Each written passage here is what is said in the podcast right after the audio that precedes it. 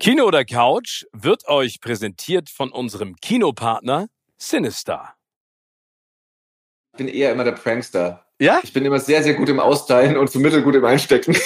aber, aber, aber, was machst du da? Also wie, wie, wie prankst du die anderen? Also, also es ist ja auch zum Beispiel George Clooney ist ja auch jemand, der das liebt, ne? Ja. Auch bei diesen Ensemble-Filmen, die er ja gemacht hat. Ich habe auch gehört, das wurde sehr extrem bei denen, ne? Ja, ja, sehr extrem. Ähm, nee, bei uns waren es einfach wirklich Kleinigkeiten. Ich glaube, Nilam hat tatsächlich, es gab, also was ja auch die Requisite überhaupt nicht gerne hat, ist, wenn Schauspieler Requisiten nehmen und die irgendwo anders wieder hinlegen, ja. Und dann stimmt es im Bild nicht und dann kriegen die echt Ärger.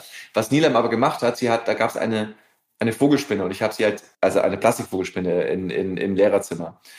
Und ich habe sie halt versucht damit zu erschrecken und dann ist diese Vogelspinne überall aufgetaucht in den nächsten Jahren. Und die, immer in dem Take saß irgendwo diese Vogelspinne. Und ich, und, und aber Nilam hat es so versteckt gemacht, dass ich nie wusste, wer es war. Ähm, weil ich sie, äh, bis ich dann drauf gekommen bin, dass ich sie ja damit erschreckt hatte. Das hat ein bisschen gedauert. Sehr, also, sehr smart. Egal, äh, wo man war, man war mitten im Take und irgendwo dachte man so, fuck, ist wie diese Vogelspinne auf meinem Stuhl, auf den ich mich jetzt hinsetzen soll.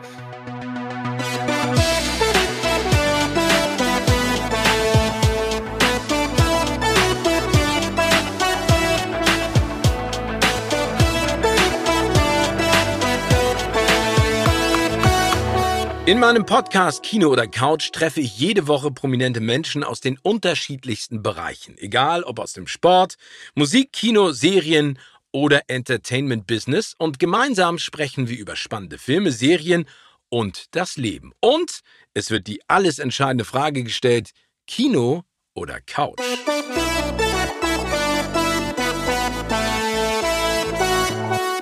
Ich freue mich heute über einen Mann, der fast alles kann. Er kann zum Beispiel Klavier spielen und zwar unter dem Piano liegend. Bekannt geworden ist er aber als Schauspieler, Drehbuchautor und Regisseur. Wenn es nach seinen Eltern gegangen wäre, wäre er heute Hotelier. Zum Glück für uns hat er das seiner Schwester überlassen. Sein Privatleben hält er komplett aus der Öffentlichkeit heraus, nur wenn es um seinen Hund Elmo geht. Da teilt auch gerne mal intime Bettfotos. In seiner neuen Rolle ist er als schräger Pauker zu sehen, obwohl er in seiner Schulzeit wohl eher selbst der Nerd war. Er ist ein Tausendsasser, unfassbar sympathisch, lustig und einfach saugut in dem, was er alles macht. Ich freue mich sehr. Herzlich willkommen, Florian David Fitz. Moin. Hallo, Team. Schön. Bonjour. Bonjour. Äh, mein lieber Florian, gibt es einen Film, den du ganz besonders hervorheben würdest, den du geguckt hast? Also ein Film deines Lebens, um mal übertrieben zu fragen. Boah, es gibt so ein paar Filme meines, meines Lebens. Das sind ja immer so Phasen. Ich glaube, so in meiner Kindheit der magischste, tollste Film. Der erste war tatsächlich Rückkehr der Jedi-Ritter. Oh. Weil ich den damals noch im Kino gesehen habe, tatsächlich, so alt bin ich schon. Ja, ich auch. Aber weißt du was, den habe ich gesehen mit meinem Vater und meinem Freund Dirki. Ja. Und da war in Hamburg vom Streitskino, hatte, hatten die aus den, ähm, aus den Star Wars-Figuren so eine Landschaft aufgebaut. Das hat wow. mich immer noch am, am meisten beeindruckt, aber den fand ich auch sensationell. Geil. Sowas gab es bei uns nicht, äh, aber bei uns gab es dann, wir sind dann äh, beim Stachus ins Kino gegangen, auch mit neben dem Vater von meinem besten Freund. Und da lief danach, das weiß ich jetzt noch, als man rausgegangen ist, lief dann immer vom Kino irgend so ein Song und das war von Nino De Angelo, Jenseits von Eden. Deswegen verbinde ich Jenseits von Eden aus irgendeinem Grund mit Rückkehr der Jedi-Ritter. Passt danach ja auch perfekt. einmal zu McDonalds gehen, einmal im Jahr. Und das war dann quasi das, die Belohnung da. Also das war da mein, mein prägender, mein prägender Film. Und dann haben wir auch diese ganzen Merchandise äh, gekauft und haben mit diesen Schiffen gespielt und haben äh, George Lucas reich gemacht. Ich und mein bester Freund allein. Ja, und ich und meine Brüder auch. Und weißt du, was mein äh, jüngerer Bruder gemacht hat? Der hat dann irgendwann mal später, ich hatte alle Star Wars Figuren, der hat dann irgendwann mal mit mhm. seinem Freund äh, Krieg gespielt in der Sandkiste und hat den. What? Nee, und hat den Star Wars Figuren den Kopf abgehackt. Da waren die alle kaputt. Und die sind alle richtig was wert. Ja. Ja, aber ich also, habe die alle nicht mehr. Meine wäre meine wär nichts mehr wert gewesen, weil wir wirklich gespielt haben mit denen. Ja, das darfst du ja nicht. Ja, wir auch. Das, da, heutzutage kauft man sich die ja und, und äh, packt die in den Schrank. Aber ich habe damit auch richtig noch so Expeditionen gemacht aus dem Kinderzimmer in den Garten rein. Das fand ich total cool. Und der nächste Film, der mich äh, auch noch in der Kindheit geprägt hat, war die unendliche Geschichte. Aber da habe ich dann nämlich tatsächlich schon so als Kind, so mit zwölf, ein Buch dazu gelesen, nämlich wie die, wie das gefilmt wurde über die Dreharbeiten. Und das war so mein erster Kontakt ähm, mit den Dreharbeiten. Also wie der Petersen äh, das, das gemacht hat äh, in der Bavaria. Ähm, und das sehe ich natürlich jetzt alles, es müsste ich mal wieder lesen, weil es sehr, sehr, sehr lustig war. Äh, äh, aber damals war das für mich die große Magie, weißt du, da konnte man in der Bavaria dann auch diese Tour machen und auf Fucher reiten und so. Und das, äh, das war meine erste Berührung mit der, mit der Magie äh, der Filmwelt. Und dann später wahrscheinlich, der nächste ist wahrscheinlich tatsächlich Schweigender Lämmer. Oh ja. Da, da wurde es dann schon düsterer. Äh, Habe ich neulich auch wieder angeschaut. Ich meine, der ist, der äh, ist jetzt 30 Jahre alt, ne? Das muss man sich mal überlegen. Jonathan Demi äh, hat äh, Regie geführt, der ist einfach immer noch großartig. Jodie Foster und ich meine Anthony Hopkins. Ist eigentlich absurd, dass man den da erst so richtig entdeckt hat. Aber wie, ne, ähm, am Anfang, wie, wie geht dieser Spruch nochmal mit ihr, die in diesem Loch sitzt und sie soll sich die Haut eincremen? Ne? ja, Genau. It puts the lotion into the bucket. Ja, genau. Oh, ähm, aber aber also warum, also, also bist du ein, sag ich mal, ein Thriller, Horror würde ich es ja noch nicht bezeichnen, aber bist du ein Fan dieses Genres? Ich, ich liebe das sehr. Also das ist wie die Geisterbahn. Ich, ich bin eins von diesen Kindern, die immer auf der, auf der Wiesen vor der Geisterbahn standen und nie reingegangen sind, aber auch nicht wegzubewegen waren. Das, das bezeichnet mich als, als, als Kind und deswegen liebe ich das. Ich kann die auch nicht gut gucken. Ich mache dann auch tatsächlich, betrüge dann, mache den Ton aus, wenn es schlimm wird. Weil das ja, das ja das Einzige ist, was hilft. Der Ton, also der Schrecken ist ja immer auf der Tonebene, ja, ist nie in der Bildebene. Ähm, ich gucke auch immer Trailer ja, für Horrorfilme nur auf dem Handy und so weit weg. Weißt du, ich gucke nicht richtig rauf, weil das Bild ist dann kleiner und dann, dann kriege ich nicht. Also ich kann keine Horrorfilme gucken. Das ist überhaupt nicht. Ich habe Hereditary geguckt, ich habe Wreck geguckt. Hast du angeguckt? Oh, das ist. Und? Ja, also. Gut, aber Hereditary schaut, das sind ja wirklich eigentlich eher Gruselfilme, das sind ja keine Horrorfilme, nee, das stimmt. oder? Ja, aber bei, also Hereditary muss ich sagen, diese ganze Geschichte, ähm, äh, Tony Collette und vor allen Dingen, wie er dann seine Schwester verliert, das hat mich echt, also äh, dann wurde es mir ab, am Ende ein bisschen zu absurd, als sie dann anfing, Tony Collette oben an der Decke zu krabbeln. Zu kleben. Genau, und dann wie sie dann reinschwebt in dieses Baumhaus. Und da war für mich der Bruch. Hätten sie das nicht gemacht, hätte ich äh, drei Jahre nicht schlafen können. Aber danach habe ich gedacht, so, nee, das fand ich nicht so.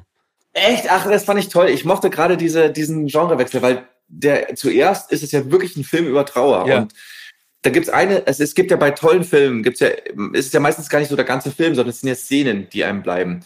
Und in dem Film ist es dieses, dürfen wir spoilern? Ja, wir dürfen spoilern. Das ist jetzt ein Spoiler. Wir, wir spoilern. Achtung, Spoiler. Ähm, als als er seine, als er seine Schwester verliert, ja, als er in diesem Auto sitzt, dann lässt er, lässt der, der, der Regisseur die Kamera auf diesem Jungen und sie geht nicht weg. Und es dauert eine Minute oder so, bis der wieder anfängt zu atmen. Und du bist so krass ja, mit ihm in diesem Moment, in diesem Auto und sagst, was ist gerade passiert? Meine, meine Schwester ist gerade gestorben, meine Schuld und wie er dann das Auto wieder anmacht und losfährt. Also so, was er macht. Du bist so direkt, so krass bei ihm. Ja. Das ist mir so, so geblieben. Das kannte ich sonst nur aus, ähm, da gibt es eine Szene in, in, in Funny Games von Haneke. Ja. Da ist es auch so. Gut, aber das ist ja auch wirklich knallhart, ähm, Funny Games. Nee, aber das stimmt. Aber ich glaube, das ist dann vielleicht auch in der Sekunde, was du gerade gesagt hast, der Mut, ähm, den Zuschauer, die Zuschauerin anzuregen, dieses eigene Kino im Kopf zu kreieren. Ne? Also der Mut, etwas stehen zu lassen, ohne es direkt aufzulösen. Du siehst es dann ja später, also was passiert ist mit der Schwester. Aber in der Sekunde hast du absolut recht. Da ist dieses Schrecken und diese, diese, dieses Katastrophale, also in der Sekunde diese Realisation, oh Gott, was habe ich da eigentlich gerade gemacht?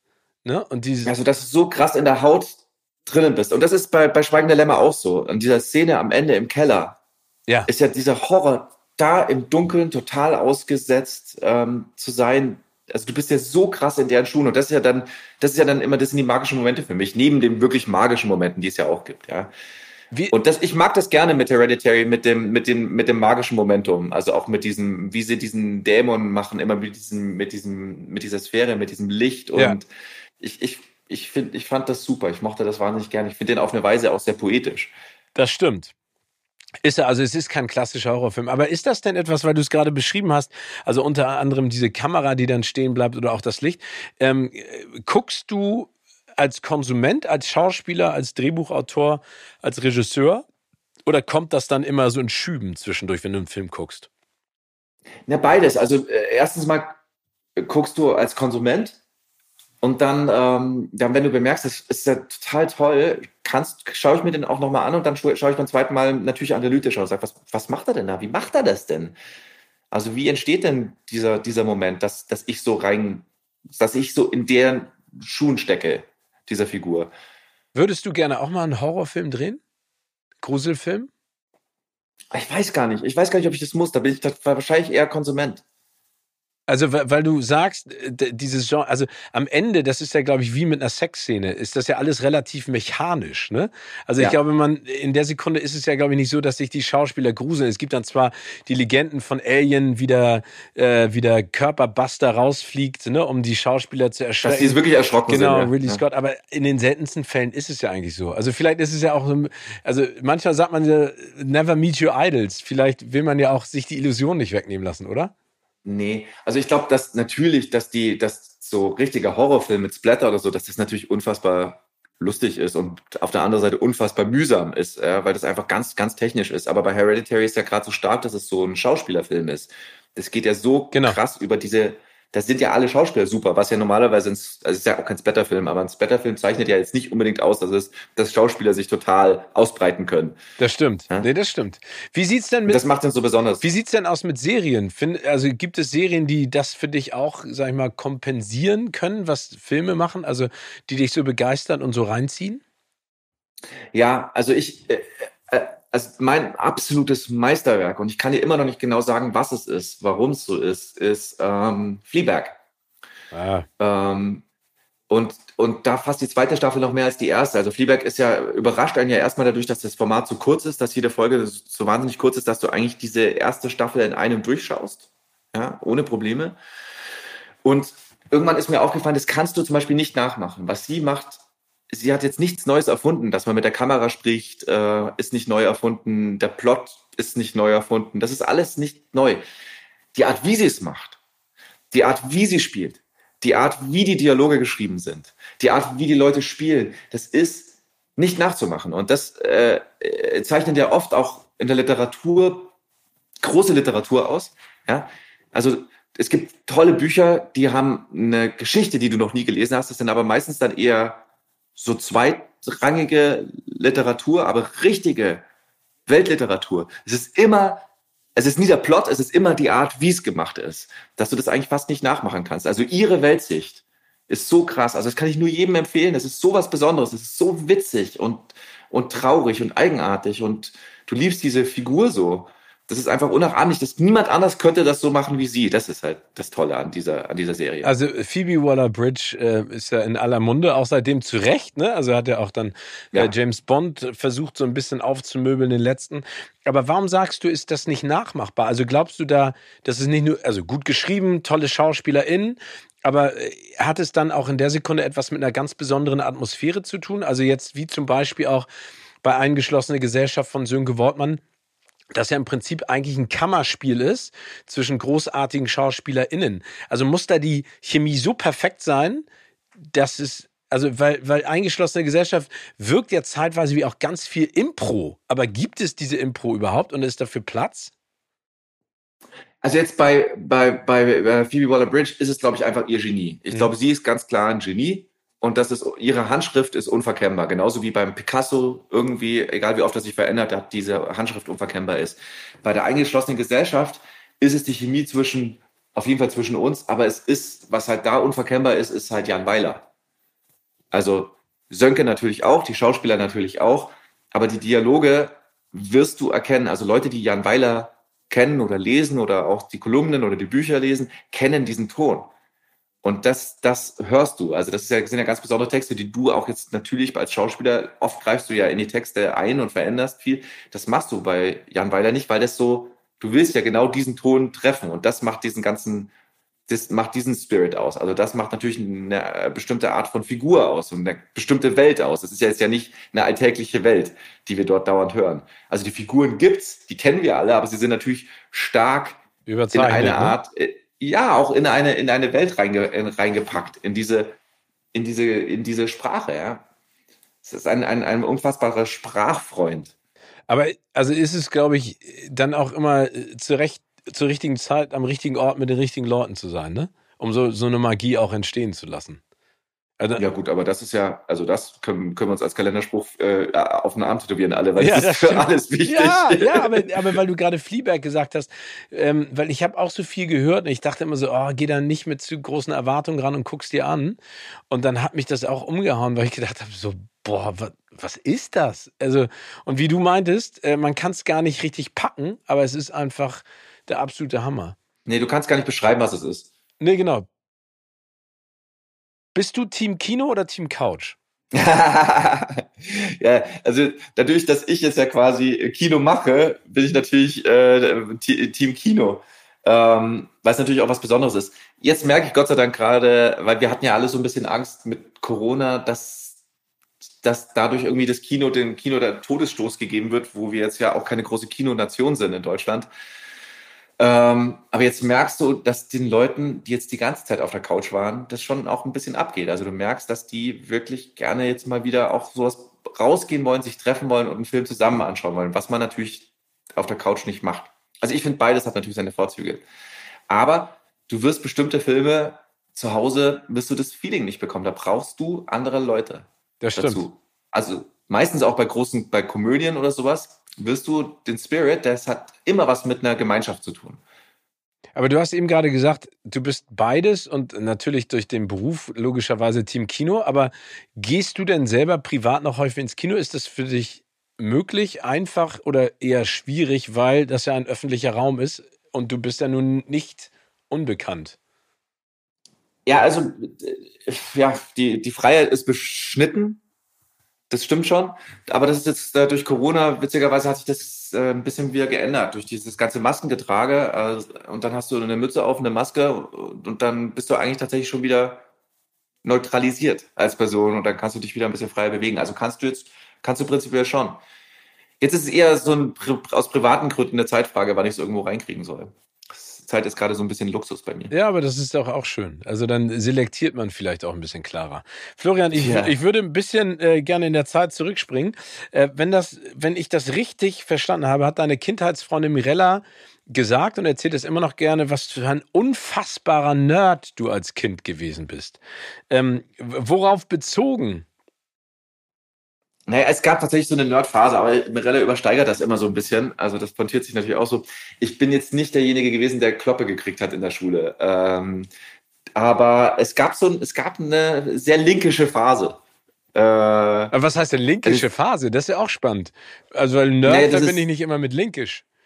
Nee, nee, also Nerd würde ja bedeuten für dich, dass es so eine, so eine Leseratte und, und, und Schachclub und sowas meinst du? Ja. Das, ähm, aber du warst, nee, du warst war okay, aber du warst ein linkischer Nerd. Dann beschreib mal, wie, wie sich das geäußert hat. Ich kann ja immer noch nicht. Ich habe ja, ich habe ja kein gutes räumliches Sehen. Das heißt, das bedingt, dass ich in allen Ballsportarten mir das mühsam abtrotzen muss. Also jetzt kann ich es einigermaßen. Mein Gehirn hat jetzt äh, geschafft, jetzt mittlerweile das zu berechnen. Aber früher, äh, ich konnte räumlich nicht gut sehen. Ich bin überall auch äh, dagegen gefahren. Mit dem Fahrrad hatte dauernd äh, deswegen hier überall diese Narben und so. Ähm, und das war für Ballsportarten natürlich nicht super. Deswegen war ich da nicht besonders gut, aber andererseits war ich zum Beispiel halt in diesen ganzen Gerätetouren und so weiter, war ich relativ, relativ gut. Ähm, aber dann halt, wenn man so Teenager ist, ich war also ich bin jetzt nie der eleganteste Zeitgenosse gewesen. Das werde ich auch wahrscheinlich nicht. Aber man muss ja nicht elegant sein. Hauptsache, man kommt vernünftig durchs Leben und findet Von zu A sich nach B. Ja, genau. Siehst du, genau ähm, sag mal, ich habe es eingangs schon gesagt, ähm, äh, deine Eltern ähm, Hoteliers. Ähm, ja. Wie kommt man da, also wie hast du deine künstlerische Ader entdeckt? Du hast es vorhin schon mal angesprochen, dass du auch mal so das Making-of gelesen hast von die unendliche Geschichte. Aber hat dich das immer schon gereizt? Also du hast ja auch äh, sehr bekannte Verwandte, ähm, die auch in diesem Metier tätig sind. Ähm, wie, wie, wie, hast du das für dich sozusagen beschlossen oder war das so ein Prozess, der erst später eingesetzt hast? Nee, das war tatsächlich was, was, wenn du jetzt meine Eltern fragen würdest, ähm, immer sichtbar war. Äh, und das hat vermutlich auch was mit der Verwandtschaft zu tun, aber nicht jetzt, weil ich das in meiner Verwandtschaft gesehen hätte, weil so nah, nahen Kontakt hatten wir jetzt nicht. Aber ich glaube, das hat dann schon was mit Anlagen zu tun, die du mitbekommen hast. Weil zum Beispiel meine Schwester ist ganz anders. Die hat da ganz andere Interessen. Also das gab's bei mir einfach schon immer. Ja, also ich habe auch in unserer Schule gab's keinen Theaterclub und kein nichts. Also wirklich nicht. Ich den aus nee, es gab's nicht. Gab's damals nicht. Es gab gerade mal Chor. Das war das Nonplusultra. Und wenn wer Gesangsunterricht genommen hat, der war schon ein schräger Vogel. Das gab es damals nicht. Das ist ja jetzt ganz. Aber war das ein katholisches geläufig. Gymnasium oder katholische Schule oder war es einfach eine, eine, eine normal deutsche, konservative, spießige Schule, wie ich auch äh, kennengelernt habe? Nee, es war eine städtische Schule, war auch eine Superschule, aber es gab es einfach nicht. Es okay. war einfach nicht so bestückt. Hatte man, und das, das musste man selber machen, aber man konnte es selber machen. Und dann haben wir halt selber eine Theatergruppe gemacht. Ah, okay. Ähm, und da, da warst du auch derjenige, also, der Mitinitiator sozusagen. Genau, also ich, ich, ich habe halt gemeint, ich will, dass wir das machen und das ging dann auch. Also kann, du konntest ja alles machen. Es gab es nur halt einfach, gab keine, gab keine Infrastruktur. Du musstest halt irgendeine Lehrerin fragen, ob sie Bock hat, da mitzuhelfen. Wir haben uns das Geld zusammengeschnorrt für die Kulissen, ähm, haben das selber gebaut. Mein Vater musste irgendwie die, die, ähm, die äh, Platten, die Spanplatten aus dem Baumarkt holen und hat sich das Auto geschrottet. Äh, die haben wir dann gebeißelt selber und so. Und ähm, also haben es halt richtig aus dem Boden gestampft, was aber auch ja, total. Aber du hast es gerade angesprochen, dein Vater war sozusagen unterstützend mit dabei. Als du den gesagt hast, hört mal zu, das Hotelgewerbe ist nichts für dich, das geht mal an meine bezaubernde Schwester. Ich will in die Schauspielerei. War die Reaktion normal, gut? Oder war das dann wie bei mir auch, als sie gesagt haben, nee, hör mal zu, ähm, du kannst alles machen, was du willst, aber versuch doch irgendwie zumindest eine Lehre, Volontariat, ein Studium ähm, äh, zugrunde zu legen? Na, ich würde sagen, es war besorgte Freundlichkeit. ähm, wie sie, wie sie reagiert haben. Ich habe äh, neulich tatsächlich bin umgezogen und habe äh, meinen ganzen Koffer äh, mit, mit tatsächlich noch Briefen äh, und so äh, mitgeschleppt und habe jetzt mal so ein bisschen gekramt da drin. Und auch aus der Zeit, wo ich äh, nach dem Abitur nach Amerika gegangen bin, ähm, so gelesen. Und da war das sehr viel äh, Kommunikation hin und her, dass ich gesagt habe, meine Eltern haben sich jetzt sehr, sehr viel Sorgen gemacht. Mein Gott, Kind, wirst du jemals davon leben können? Und, und, und ich war halt in New York und habe halt gekellnert und bin halt von einem äh, Casting zum anderen gelaufen und habe gesagt, wisst ihr was, jetzt brauche ich tatsächlich die Unterstützung, weil wenn ich irgendwann Erfolg haben sollte, dann ist es easy, da brauche ich sie nicht. Ja, ich brauche jetzt die, die Unterstützung, wo ich nichts habe, wo ich nicht weiß, was passieren wird. Und das ist natürlich jetzt im Rückblick sau schwer von den Eltern zu verlangen, die sich Sorgen machen um das, um das Kind, die dir die Ausbildung finanziert haben in der amerikanischen Schauspielschule. Also sie haben ja wirklich alles gemacht, aber sie haben mir natürlich so eine leichte Sorge implantiert, die ich wirklich lange oder immer noch mit mir rumgetragen habe. Ich habe neulich mit meiner Mutter gesprochen und sie hat dann immer, sagt immer noch den Satz, Bub, du bist ja selbstständig, das kann ja jederzeit vorbei sein. Ich sage, Mami, es kann jederzeit vorbei sein, aber ich habe doch okay, also es ist bis jetzt ganz gut gelaufen. Wann kann ich, wann darf ich mich denn, wann, wann darf ich mich denn beruhigen und nicht mehr Angst haben, dass ich, dass ich einfach auf der Straße ende? Ja, aber auf der anderen Seite, ich, das ist ja bei, wir sind ja so fast eine Generation, ein Alter. Das ist ja auch ganz spannend bei meinen Eltern. Ne? Also bis mein Vater auch wirklich verstanden hat, was ich beruflich mache, hat es lange gedauert. Er hat es immer unterstützt, auch mit meiner Mutter gemeinschaftlich. Dann habe ich sie auch irgendwann mal eine Show eingeladen, dass sie mal sehen, was da auch dahinter steckt. Das war toll. Aber ich glaube, diese, diese Sorge wird immer da sein. Ne? Ich glaube, die hat man einfach als Eltern. Und das finde ich aber auf der anderen Seite spannend, weil das ja auch ganz viel Interesse zeigt an dem, was du tust. Ähm, aber ja. warum denn Amerika? Warum dann, ähm, warum dann gleich ähm, weg? War, war, war dir das, also hast du gesagt, ich will einfach Amerika, das Land der unbegrenzten Möglichkeiten. Zu dem Zeitpunkt war das reizvoller als in Deutschland? Ich wollte auf jeden Fall, meine Eltern wollten das auch, ich wollte ein Jahr ins Ausland. Das war einfach der Grund. Ich wollte ursprünglich einfach ein Jahr ins Ausland und dann stand halt irgendwie Spanien, weil ich Spanisch Leistungskurs hatte oder Englisch. Äh, nach England wollte ich nicht, also Amerika und ich habe viel Verwandtschaft in Amerika. Ähm, deswegen lag das irgendwie so auf der Hand. Eigentlich sollte das nur ein Jahr sein. Und da haben tatsächlich meine Eltern gesagt, pass auf, wenn du wirklich dir überlegst, in diese künstlerische Laufbahn zu gehen, dann mach was. Und dann nutze dieses Jahr, daddel jetzt nicht rum, mach irgendwas, sondern ähm, fange so eine Ausbildung an und schau, ob du das Zeug dazu hast. Ähm, und dann entscheide. Also da, das ist tatsächlich meinen Eltern auch zu verdanken. Und dann habe ich diese Ausbildung angefangen und dann habe ich sie zu Ende gemacht. Und dann, bin ich, dann wurden aus einem Jahr halt dann fünf Jahre. Was hast du in diesen fünf Jahren gelernt, was du immer noch mit dir mitträgst? Also oh, ganz viel. Äh, ich glaube, ich würde es auch jedem empfehlen, also jetzt mal abgesehen von der Schule, dieses die Perspektive zu wechseln und das eigene Nest zu verlassen und in ein anderes Land zu gehen, macht ganz viel mit einem. Man lernt jetzt ja nicht nur über die andere Kultur, du lernst wahnsinnig viel über die eigene Kultur. Und von Amerika aus gesehen gibt es ja kein Deutschland. Von Amerika aus gesehen bist du Europäer. Stimmt. Du fühlst dich, wenn du irgendwo einen Europäer triffst, fühlst du dich, als wärst du zu Hause. Jeder sollte mal in eine andere Kultur rein und, und sehen, ist, die Welt kann so unterschiedlich gesehen werden. Und dann ausbildungsmäßig, natürlich habe ich da äh, wahnsinnig viel gelernt, aber ähm, ich würde fast sagen, Schauspieler wurde ich erst durch meine Schauspielerin hier in Deutschland, auch von der Falkenberg-Schule. Ja. In, inwiefern? Also, weil hat die eine andere äh, Herangehensweise bei dir gehabt oder dich anders getriggert? Du, vielleicht war ich einfach ein, habe ich einfach lange gebraucht. Ich, in der Schauspielschule, wenn du einigermaßen talentiert bist, bist du immer in der Gruppe. Und kommst du, du kommst irgendwie durch. Ähm, aber in, wenn du allein äh, bist äh, mit einer Schauspielerin, da kannst du nichts verstecken. Da bist nur du da auf dem, ja, im Hotel meiner Eltern auf dem Speicher. Nur du, äh, eine Figur und diese Schauspielerin, ähm, die dich einfach quält. Und du musst dich allen stellen. Und das ist ja dann auch ein psychologischer Reifungsprozess. Es ist ja nicht nur ein Handwerk lernen, beim, beim, beim Schauspieler sein, sondern irgendwann konfrontierst du ja deine eigenen, du hantierst ja, dein Instrument ist ja, bist ja du, ist ja deine Seele, deine Gefühle, dein Körper, deine Haut. Das heißt, irgendwann kommst du auch an, an deine persönlichen Grenzen, die du auch im Leben hast. Ja, und, und, und das ist halt ein Prozess, der, da musst du einfach in deinem Saft so ein bisschen im, im Bratenrohr liegen und, und durchgaren. Ja, aber ich stelle mir das extrem schwierig vor. Das ist ja auch, glaube ich, eine ganz große Diskussion, auch immer bei den SchauspielerInnen. Ähm, wie sehr löst du dich dann auch davon? Weil du ja gerade sagst, es ist dein eigener, sind deine eigenen Emotionen. Du musst ja auch irgendwo herholen. Ne? Also Trauer holst du irgendwo aus einer traurigen Situation, in der du gesteckt hast. Freude genauso. Ähm, oder ist das Handwerk für dich da noch ein anderes? Also mhm. gibt's für dich, die, ja. Ja, das ist ja immer so ein bisschen die, die, das ist ja immer so die Idee, dass alle denken, naja gut, also äh, äh, wenn du jetzt irgendwas Trauriges spielst, dann, dann denkst du jetzt halt an, an deinen Hund, der gestorben ist. Ähm, das ist so ein bisschen missverstanden als Strasberg. Also es, es gibt natürlich ein Handwerk, aber was also den ersten Fehler, den, den wir alle machen, wenn wir in eine Schauspielschule gehen, dass wir bestimmt irgendjemand sein wollen. Irgendjemand, bloß nicht ich.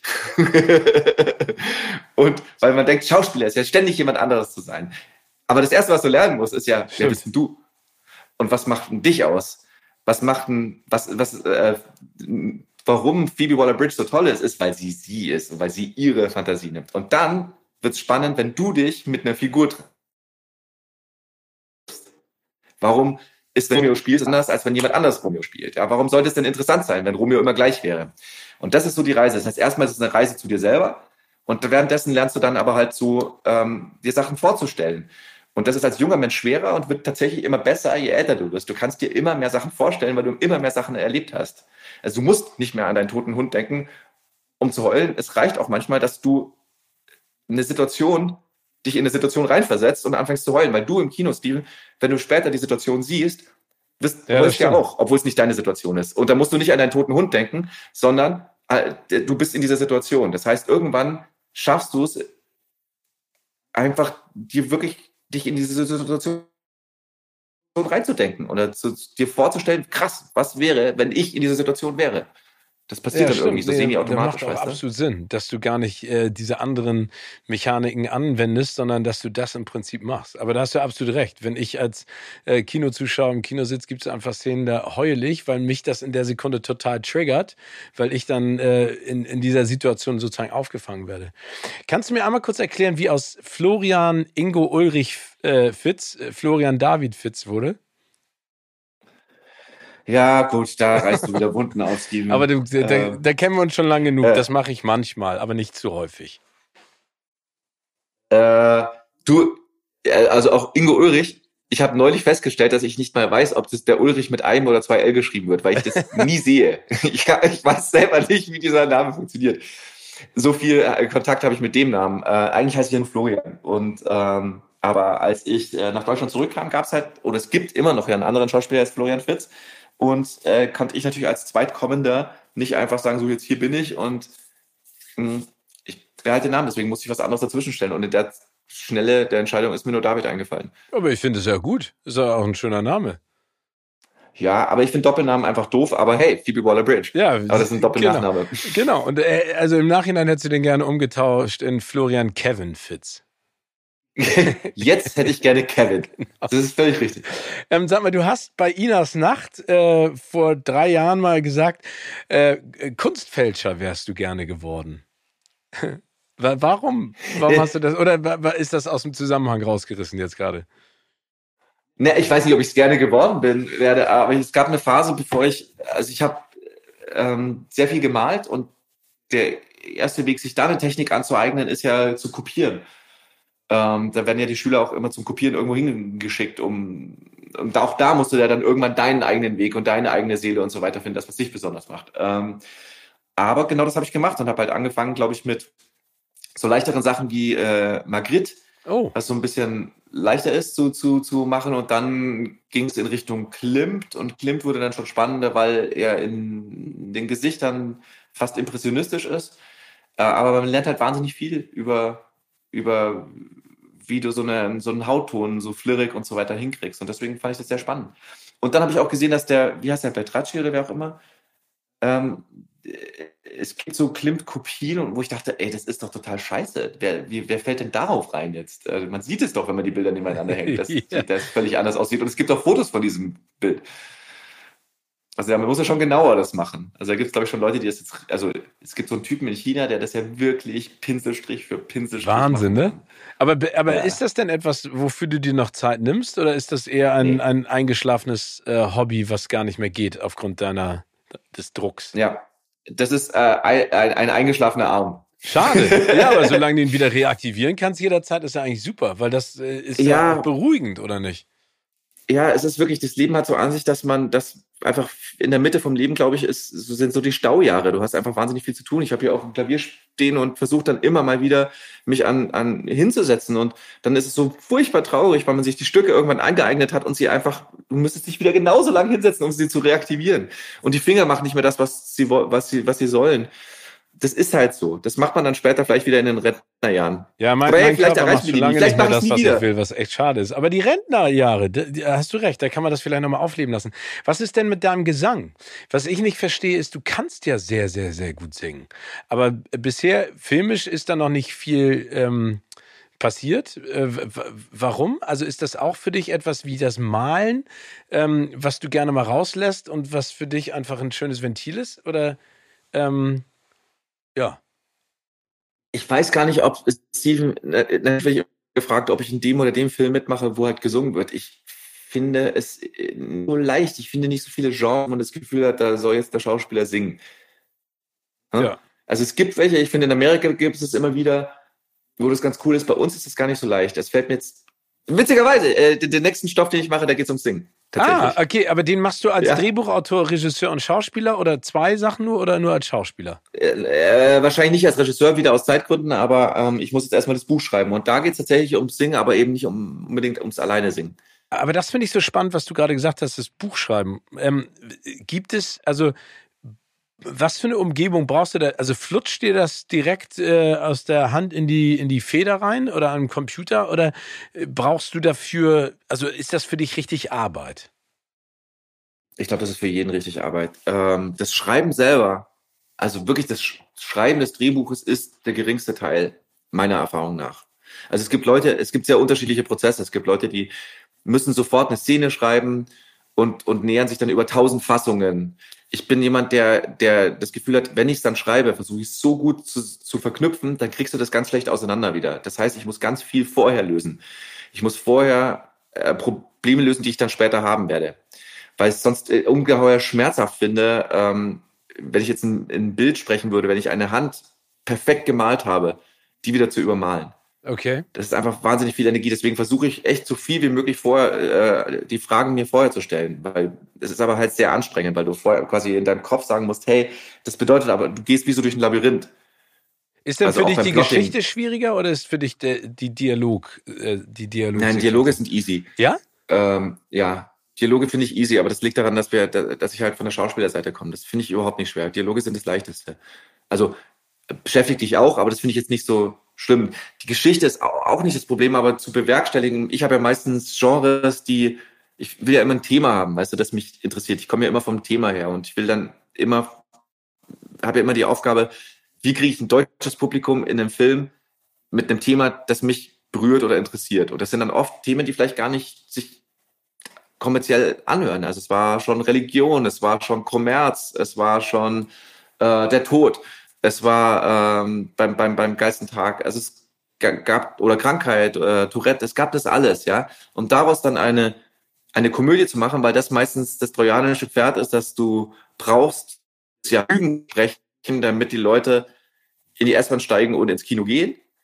Ähm, und dann machst du irgendwas mit ihnen. Und das aber trotzdem mit noch mit einem, mit einem Herz, mit einer Wahrheit, mit einer Härte. Ähm, was machst du, damit es nicht einfach ein Stoff ist, den du so im Fernsehen sehen würdest? Was macht den besonders, muss ja die Herangehensweise sein. Und das macht die Sache dann sehr komplex. Wie? Also einfach so ein Drehbuch schreiben ist nicht so, ist nicht so schwer. Nur das mit diesen ganzen Add-ons sozusagen zu, zu verknüpfen. Aber wie viele Stoffe hast du denn, sag ich jetzt mal, bei dir in der Schublade mit Themen, die dich interessieren, wo du vielleicht noch nicht den nächsten Schritt ähm, zu einem vollendeten Drehbuch gegangen bist? Oder ist das immer für dich nur ein Projekt, auf das du dich konzentrierst und dann gehst du an das nächste? Schau, das, das, das letzte war ja, war ja Oscars Kleid. Das gab es, glaube ich, vier Jahre oder sowas. Das geht um, das ist tatsächlich, da habe ich äh, von, von ich war mit Alice Schwarzer in der Talkshow. Und Alice Schwarzer hat mir danach das Alice Schwarzer Care-Paket äh, zukommen lassen mit ihrer Autobiografie und einer äh, Ausgabe der Emma. Ich habe mit der Emma angefangen, weil sie ein bisschen dünner war. Ähm, und da in, äh, war ein Bild drin, ein Foto von einem, einem Mann mit seinem kleinen Sohn von hinten fotografiert in Freiburg in der Fußgängerzone und beide tragen ein Kleid. Und ich habe gedacht, das, das wäre doch ein spannendes Ende für einen Film. Und was, ich wollte gar nicht weiterlesen, was die reale Geschichte war, sondern ich habe gedacht, was ist die, was, was wäre eine Geschichte dahinter? So war es nämlich bei Vincent auch, dass ich ein, ich hatte eine Doku, ich hatte ein Bild vor Augen und habe gedacht, was ist für mich die Geschichte, die dorthin führt? Und das macht dann total Spaß. Und dann schaust du halt, in was für einer Welt wäre das dann ein Riesenproblem, wenn der Sohn plötzlich anfängt, ein Kleid zu tragen und dieses Kleid nicht mehr, an, nicht mehr auszieht. Und dann habe ich mir gedacht, hey, was ist, wenn der Sohn der Einzige ist, der nicht verrückt ist? und und daraus wird dann die Geschichte und daraus wurde dann eben Oscars Kleid. Und ähm, ich bin jetzt gespannt, irgendwann muss ich mal hören, was hinter dem Bild wirklich steckt. Achso, das hast du ähm, dir immer noch gar nicht äh, durchgelesen. Also du kennst die wahre Geschichte hinter diesem Bild gar nicht, sondern hast daraus direkt dein, dein Buch geschrieben. Ich habe nur diesen einen Untertitel gelesen und habe ich gedacht, ja, das ist natürlich äh, interessant, aber das wäre natürlich kein Kinofilm äh, oder kein Konflikt. Ähm, aber und das, was dann ist dann sehr lustig, das zu sehen, was da Ich bin auch gespannt, was die Leute dann mal sagen, weil man denen müsste man das eigentlich schicken und sagen, guck mal, euer Foto hat quasi eine ganz andere Geschichte inspiriert. Ähm, und, und was du dann halt machst, dann hast du so ein, das ist dann der Moment der Wahrheit, ist, wenn ein Publikum das sieht, du kriegst ja dann, also machst dann eine Testvorführung mit 400, 500 Leuten und schaust, was, wie, wie, wie kommt das an? Und die sagen dann halt, wie gut gefällt ihnen der Film. Und dann hast du die Wahrheit dort liegen, würden sie sie den Film weiterempfehlen, hat er ihnen gefallen, waren sie berührt, bla bla bla bla. Und der hat wirklich ausnehmend, also wirklich sehr, sehr, sehr, sehr gut und sehr schön getestet, sagt dir aber nichts darüber, ob irgendjemand auf der Straße in diesen Film reingehen wird. Wir wissen zum Beispiel, das ist ja äh, der Konflikt, mit dem wir leben, und den kennst du wahrscheinlich auch, ist, dass Jungs nicht so oft in deutsche Filme gehen, sondern eher Mädels. Wenn du aber aus den Tests weißt, dass es den Jungs genauso gut gefällt wie den Mädels, aber sie würden nicht reingehen. Es ist völlig absurd, äh, absurd. eigentlich, ne? Ja, ja, also du weißt ja, dass es ihm gefällt. Aber bist du denn ein geduldiger Mensch? Weil ich glaube, wenn man sich mal überlegt, Du siehst, siehst das. Nein aber, nein, aber du musst ja sehr geduldig sein in deinem Job. Du siehst ein Bild, du schreibst das Drehbuch, du äh, versuchst die Finanzierung hinzukriegen, du äh, packst alle Gewerke zusammen, du drehst, du gehst in die Postproduktion und dann kommt das also Finanzierung muss ich ja nicht machen. Äh, Finanzierung bin ich nicht zuständig und bin ich nicht zuständig. Ich bin zuständig, die Geschichte zu machen. Und da ist es ja nicht so, dass ich mich, dass ich auf den Zug warte, mich langweile, sondern ich muss es ja machen. Ja, genau, aber, aber dann, dann sitzt du im Zug und dann musst du ja auch irgendwann ankommen. Also zum Release-Date. Das ist ja schon eine, eine lange ja. Zeit, oder? Ja, ja, aber jetzt zu meinen Corona. Also Oscar haben wir vor, also 20, also im ersten Corona-Jahr mit ähm, das gedreht. Ja, Wahnsinn, ne? Ähm, wie, wie ja. viel Zeit da irgendwie ins Land geht. Aber auf der anderen Seite ist es ja umso schöner. Aber, aber diese Test, äh, ich meine, das gibt es ja im Showbereich genauso wie im Film. Äh, es ist immer spannend, dass das Marketing dann immer sagt, wir müssen mal gucken, wie das screent oder wie das funktioniert. Mhm. Und dann denke ich auch immer so, ja, aber das ist ja genau wie du sagst, es ist ja nur ein kleines Bild dessen, was dann da draußen passiert. Also wie willst du das übertragen? Also wie willst du von 500 Leuten, von denen drei dann sagen, Mensch, der Florian hätte sich mal rasieren können, ist das dann den, der Schluss, den du daraus ziehst, also hier Peter Mertens hat ja auch einen sensationellen Truckerbart ähm, in eingeschlossene Gesellschaft. Äh, gefällt mir sehr, kann ich mir auch irgendwann mal stehen lassen. Aber äh, das ist doch schwierig, da zu differenzieren, oder? Was wirklich zählt und was, was äh, keinen Sinn macht. Ja, ist immer die Frage, was du willst. Also es gibt bestimmte Filme, wo ich auch nie ein Screening machen würde. Wenn du sagst, die Prämisse ist gar nicht, ähm, wie, wie locke ich das Ki äh, Kinopublikum rein und wie gefällt er denen und wie, was kommt an, was ist verständlich es gibt ja Filme, wo du sagst, interessiert mich nicht. Ja. Ich stelle das hier hin, das ist mein Werk und guckt, was ihr da, was ihr damit macht, was ja total legitim ist und auch sehr spannend.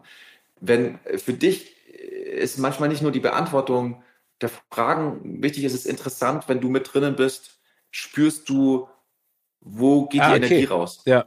Ja. Es ist gar nicht mal nur, ähm, hahaha, lachen Sie über jeden Gag, sondern. Bleiben Sie äh, dabei, ne? wo merkst du, jetzt wird, da merkst du, ah, jetzt ist hier ein Energieproblem. Ja. ja, offensichtlich. Das ist, das ist schon sehr, sehr, das ist schon sehr, sehr spannend. Also, aber wie gesagt, es sagt dir nichts drüber. Und auch diese Kino, äh, die, die Sachen sind natürlich auch sehr unterschiedlich. Die kommen, wir haben einmal zwei Screenings hintereinander gehabt und haben am den ersten 20 Minuten nichts geändert. Und es fühlte sich aber komplett unterschiedlich an bei beiden Screenings, weil das Publikum halt unterschiedlich war. Also natürlich gibt's da einfach unterschiedliche Zusammensetzungen sind ja auch Menschen, die unterschiedliche Stimmungen haben und eine, so eine Gruppe hat ja dann auch eine unterschiedliche Stimmung. Aber ich glaube, das ist ja, glaube ich, das Spannende. Aber ich kann das verstehen, hast du natürlich recht. Es geht dann eher um das, wie wird geguckt, wie ist die Energie, was passiert da als so Kleinigkeiten. Ich würde gerne nochmal auf zwei Filme eingehen, wo ich die ähm, Energie ganz besonders interessant finde. Einmal das perfekte Geheimnis und logischerweise eingeschlossene Gesellschaft beides ja von der Machart, also thematisch unterschiedlich, aber von der Machart gleich, weil ihr auf engstem Raum zusammensitzt und ja die Dreharbeiten im Prinzip ja auch nur in einem Raum stattfinden. Ist das für dich ähm, als, als Schauspieler ähm, das, was dir am allermeisten Spaß macht, weil das ja auch so eine also ich will es jetzt gar nicht über äh, äh, aber ist es so eine Art Wettbewerb, also ein positiver Wettbewerb unter euch SchauspielerInnen? Ähm, hm. Ja, so habe ich es noch nie wahrgenommen. Also das ging ja so mit der erste Film, den ich so gemacht habe, war mehr oder weniger der der Vorname. Ja, genau.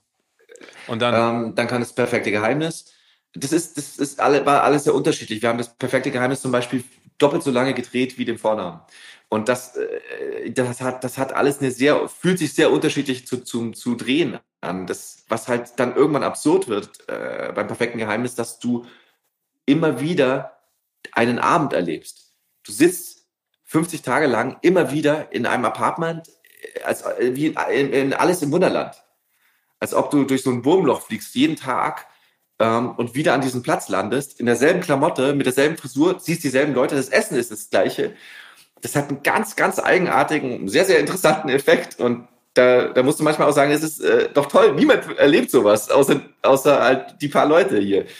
Ähm, beim Vornamen war das bei Sönke gehen die, der dreht sehr viel schneller, der dreht einfach schnell, der mag das, der mag, äh, äh mag nicht lange drehen. Und das ähm, ist natürlich eine ganz andere Herangehensweise und, und Dynamik. Und das macht natürlich auch Spaß. Du musst natürlich viel mehr Text können, viel länger, viel längere Passagen können. Ähm, also das fühlt sich sehr, sehr, sehr, sehr unterschiedlich an. Aber ob du da in Wettbewerb trittst, Weiß ich gar nicht. Also, also, du weißt, wie ich das meine. Das meine ich jetzt gar nicht ja. so, dass der eine oder die andere jemanden sozusagen an, versucht äh, zu upstagen, sondern ich glaube, das ist ja manchmal, wenn wenn Leute, die ihr Handwerk so gut beherrschen, das, ich sehe das manchmal wie im Sport, weißt du, dann wächst das ja so zusammen. Dann dann dann hat man vielleicht noch eine andere Dynamik, weil man viel blinder weiß, wo der Pass hingeht oder wie der andere vielleicht darauf reagiert, dass, dass man das antizipieren kann. So hätte ich das jetzt also, gemeint das, das gibt's alles. Also über eine lange Zeit fängst du auch an, natürlich in so einer Gruppe dich gegenseitig, da siehst mal einer ist nicht so gut drauf, dann versuchst du das so ein bisschen zu covern oder man ist auch mal sauer. Es ist ein bisschen wie ein Schulausflug. Es war eigentlich jedes Mal wie ein Schulausflug. Ist es denn ähm, auch so ähm. wie beim Schulausflug mit Pranks? Also foppt man dann seine äh, ja. ja? Bist du da, bist du da the Prankster oder bist du da jemand, der geprankt wird? Äh, ich bin eher immer der Prankster. Ja? Ich bin immer sehr, sehr gut im Austeilen und so mittelgut im Einstecken. aber, aber, aber was machst du da? Also wie, wie, wie prankst du die anderen? Also, also es ist ja auch zum Beispiel George Clooney ist ja auch jemand, der das liebt, ne? Ja. Auch bei diesen Ensemble-Filmen, die er ja gemacht hat. Ich habe auch gehört, das wurde sehr extrem bei denen. Ne? Ja, ja, sehr extrem. Ähm, nee, bei uns waren es einfach wirklich Kleinigkeiten. Ich glaube, Nilam hat tatsächlich, es gab, also was ja auch die Requisite überhaupt nicht gerne hat, ist, wenn Schauspieler Requisiten nehmen und die irgendwo anders wieder hinlegen, ja. Und dann stimmt es im Bild nicht und dann kriegen die echt Ärger. Was Nilam aber gemacht hat, sie hat, da gab es eine, eine Vogelspinne und ich habe sie halt, also eine Plastikvogelspinne in, in, im Lehrerzimmer. Und ich habe sie halt versucht, damit zu erschrecken. Und dann ist diese Vogelspinne überall aufgetaucht in den nächsten Jahren. Und die, immer in dem Take saß irgendwo diese Vogelspinne. Und ich, und, und aber Nilam hat es so versteckt gemacht, dass ich nie wusste, wer es war ähm, weil ich sie, äh, bis darauf gekommen bin, dass ich sie ja damit erschreckt hatte. Das hat ein bisschen gedauert. Sehr, also, sehr smart. Egal, äh, wo man war, man war mitten im Take und irgendwo dachte man so, fuck, ist wie diese Vogelspinne auf meinem Stuhl, auf den ich mich jetzt hinsetzen soll. Ähm, Geil. Das darfst du natürlich dann nicht zeigen. Nee, das, äh, man, man, muss es dann vielleicht auch gut überspielen. Ähm, du musst es sehr gut überspielen. Flo, ich würde jetzt gerne ein kleines Spiel mit dir spielen. Ähm, ja. ich, ich schilder dir unterschiedliche Schulsituationen ja. Und gib dir drei mögliche Antworten und du suchst dir eine aus und erklärst mir, warum du dich dafür entschieden hast. Ja. Eine Mathearbeit steht an. Glücklicherweise ist der Lehrer ziemlich kurzsichtig, sodass man leicht mal einen Blick zum Nachbarn riskieren kann. Neben wen setzt du dich? A. Justus von Donani, B. Caroline Herfurth oder C. Deine beste Freundin Mirella? hm. Ähm, Boah, das wird jetzt schwierig. Caro war auf der Waldorfschule, deswegen weiß ich jetzt nicht, wie ihre Mathekenntnisse sind. Die ähm, tanzt dann die Justus Zahlen. weiß ich, dass er in Mathe keine Leuchte war. Echt? Und das hätte ja, ich überhaupt und nicht auch nicht, also keine. Hast du keine? Keine. Aber warst du denn eine Leuchte in Mathe? Ich, nee, ja, hm, nee, also Leuchte war ich sicher nicht. Ich habe am Ende kam ich so einigermaßen durch, ja. Es war nie meine große Liebe, Mathe. Nee, die sind alle nicht toll. Justus war, glaube ich, kann, muss ich mal fragen, wenn du mal, wenn du ihn mal interviewst. Ähm, Justus war in der Schule auf jeden Fall, glaube ich, ein Rebell. Das, ja, aber das ist, das ist ja so spannend, weil man ihm das gar nicht in der Sekunde unbedingt zutraut, wenn man ihn jetzt in einigen Rollen sieht. Auf der anderen Seite, ja. warum auch nicht? Ähm, beim Schulkonzert singst du ein Duett und darfst dir deine Partnerin aussuchen. Mit wem singst du? A. Anke Engelke, B. Jella Hase oder C. Iris Berben? Ganz klar Anke Engelke. Anke singt wahnsinnig gut und wahnsinnig gerne. Ja. Das wär, würde sau Spaß machen mit Anke. Ja, welches Duett? Äh, I've had the time of my life und dann macht ihr den Dirty Dancing Sprung noch zusätzlich? Auf jeden Fall, äh, den müssten wir andersrum machen, weil ich habe äh, einen Bandscheibenvorfall. ja.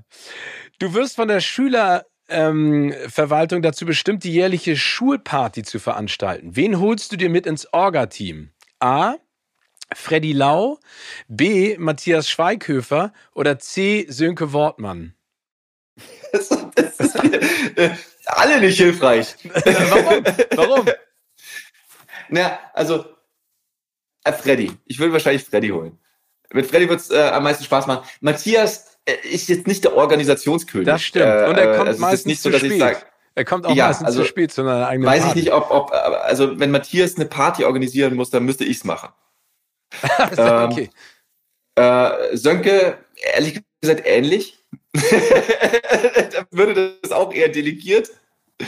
Äh, bei Freddy müsste ich es wahrscheinlich auch machen, aber ähm, ich wüsste, dass die Party richtig geil wird. die eskaliert, glaube ich auch.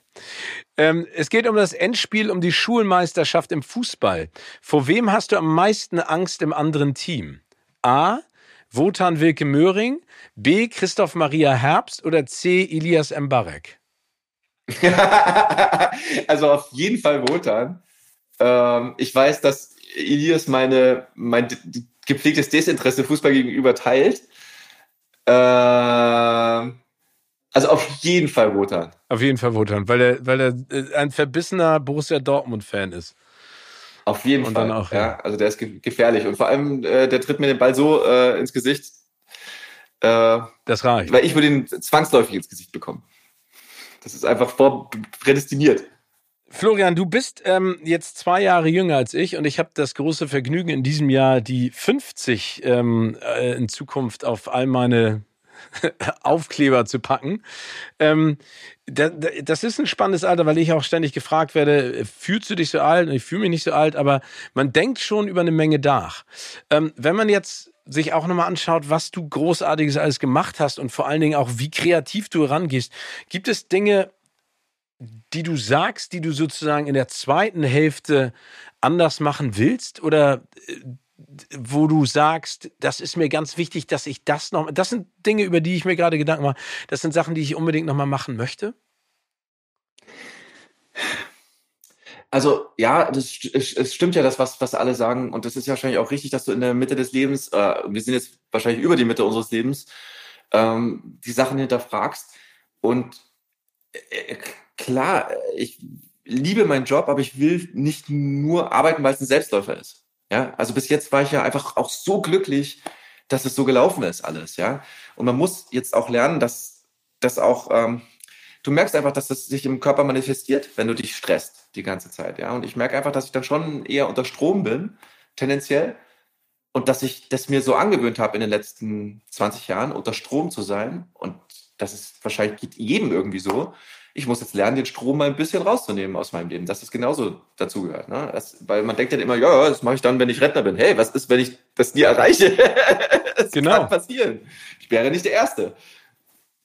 Aber ist es denn so, also ich finde es immer ganz interessant, das hast du eben auch gerade gesagt, es gibt so viele Dinge, die du machen kannst, du hast extremen Zeitdruck. Lehrt dich das, dieser Zeitdruck und dieses Verständnis, dass du dir einfach mehr Zeit für dich selbst und für die, die du schätzt und liebst und um dich herum haben möchtest, nehmen musst, dass du Nein sagst und dass du dir häufiger diese Oasen nimmst? Die Schwierigkeit ist, glaube ich, eher, also man macht das immer so an so Äußerlichkeiten fest. Die Schwierigkeit ist eher, ähm, das zu machen, was man macht. Ja, okay. in der Arbeit machst du das, aber wenn du isst, isst. Wenn du Kaffee machst, mach einen Kaffee. Wenn du die Spülmaschine ausräumst, räum die Spülmaschine aus. Und das das klingt so simpel und das können, kann fast keiner. Das stimmt. Obwohl also, ich bin, ich bin richtig ein radikaler ähm, Spülmaschinen-Einräumer und Ausräumer. Da darf, das darf kein anderer machen. Nee, aber da, du, du weißt, was ich meine, ich oder? Weiß, was also, du meinst. Wenn du, wenn du isst, isst nicht, um fertig mit dem Essen zu sein, um dann das nächste zu machen, sondern isst jetzt, schmeckst jetzt. Stimmt. Weil es gibt im halt Moment sein, ne? Ja, äh, auch ein Kalenderspruch, aber einer, ja. ein, ein, der, der einfach eine fast unlösbare Aufgabe ist. Also es gelingt einem immer wieder gut. Wenn du in Urlaub fährst, dann gelingt dir das super am Anfang und dann irgendwann halt nicht mehr. Also darum geht's Tatsächlich wieder nicht so in, im Morgen oder im Gestern zu sein, sondern halt tatsächlich immer mal wieder zu sagen, hey, was ist denn gerade jetzt? Ja. Schaffst du das? Egal was also, du machst. Also äh, bist du Nein. überhaupt nicht. ähm, dieses Jahr kommen noch zwei großartige Filme raus. Also Eingeschlossene Gesellschaft ist schon rausgekommen. Ähm, äh, dann der Nachname und Oscars Kleid. Was steht als nächstes an? Du hast gerade gesagt, du willst ein neues Buch schreiben und äh, wo es vielleicht auch um den Gesang geht. Gibt es noch andere Sachen, auf die du dich freust, die so in der Pipeline sind, über die du vielleicht schon mal was erzählen kannst? Ja, also ich muss jetzt eben schreiben ähm, für den Kinofilm und dann ähm, im zweiten Halbjahr drehe ich eine Netflix-Miniserie. Das sind die zwei Sachen. Und damit ist das Jahr auch schon wieder rum. Wow. Und äh, worum geht es denn in der Netflix-Miniserie? Darfst du das schon erzählen? Oder ist das. Äh Boah, ey, da müsste ich echt äh, jetzt äh, tausend Anwälte anrufen, ob ich das sagen nee, darf. Nee, dann sag's nicht. Dann, dann, das weiß ich noch nicht. Das muss ich, da muss ich mich tatsächlich, äh, da, da muss ich mich erstmal klug machen und dann kann ich das alles erzählen. Sehr schön. Und äh, ist die Serie, äh, weil, weil Serie ist ja nicht unbedingt bisher immer das gewesen, was du gerne gemacht hast. Das hat dich gereizt, weil das eine andere Art von Erzählstrang ist oder ein, ein anderes Ensemble? Ich habe ja schon Serien gemacht, aber es ist eine Miniserie und das ist natürlich dann, kannst du, das finde ich für Netflix äh, ein, ein, super Format. Finde ich, finde ich cooler als jetzt ein Film, weißt du? Ja. Also du dann schon eine Geschichte cooler erzählen kannst, äh, horizontal. Sagt man ja so schön, horizontal. Horizontal. Wir sind gespannt. Florian, ich habe eine letzte Frage noch zum Abschluss. Welcher Filmtitel passt aktuell perfekt zu deinem Leben? Boah. Boah. Oh. Also es kann ein fiktiver sein, den du dir ausgedacht hast, oder es kann ein realer sein. Fleabag. Äh, äh, tatsächlich, äh, mit meiner neuen äh, Lebenssituation äh, kommen solche Sachen wieder in mein Leben zurück, wie Flöhe. Sehr gut. Aber ist doch schön. Florian, es war mir eine große Freude. Danke, dass du dir die Zeit genommen hast. Und ähm, Danke ich freue mich auf unser nächstes Aufeinandertreffen ähm, post-Corona persönlich. Und vor allen Dingen mach Jawohl. weiter so und äh, ganz viel Glück und Gesundheit und Spaß und Freude. Danke dir, Steven. Danke.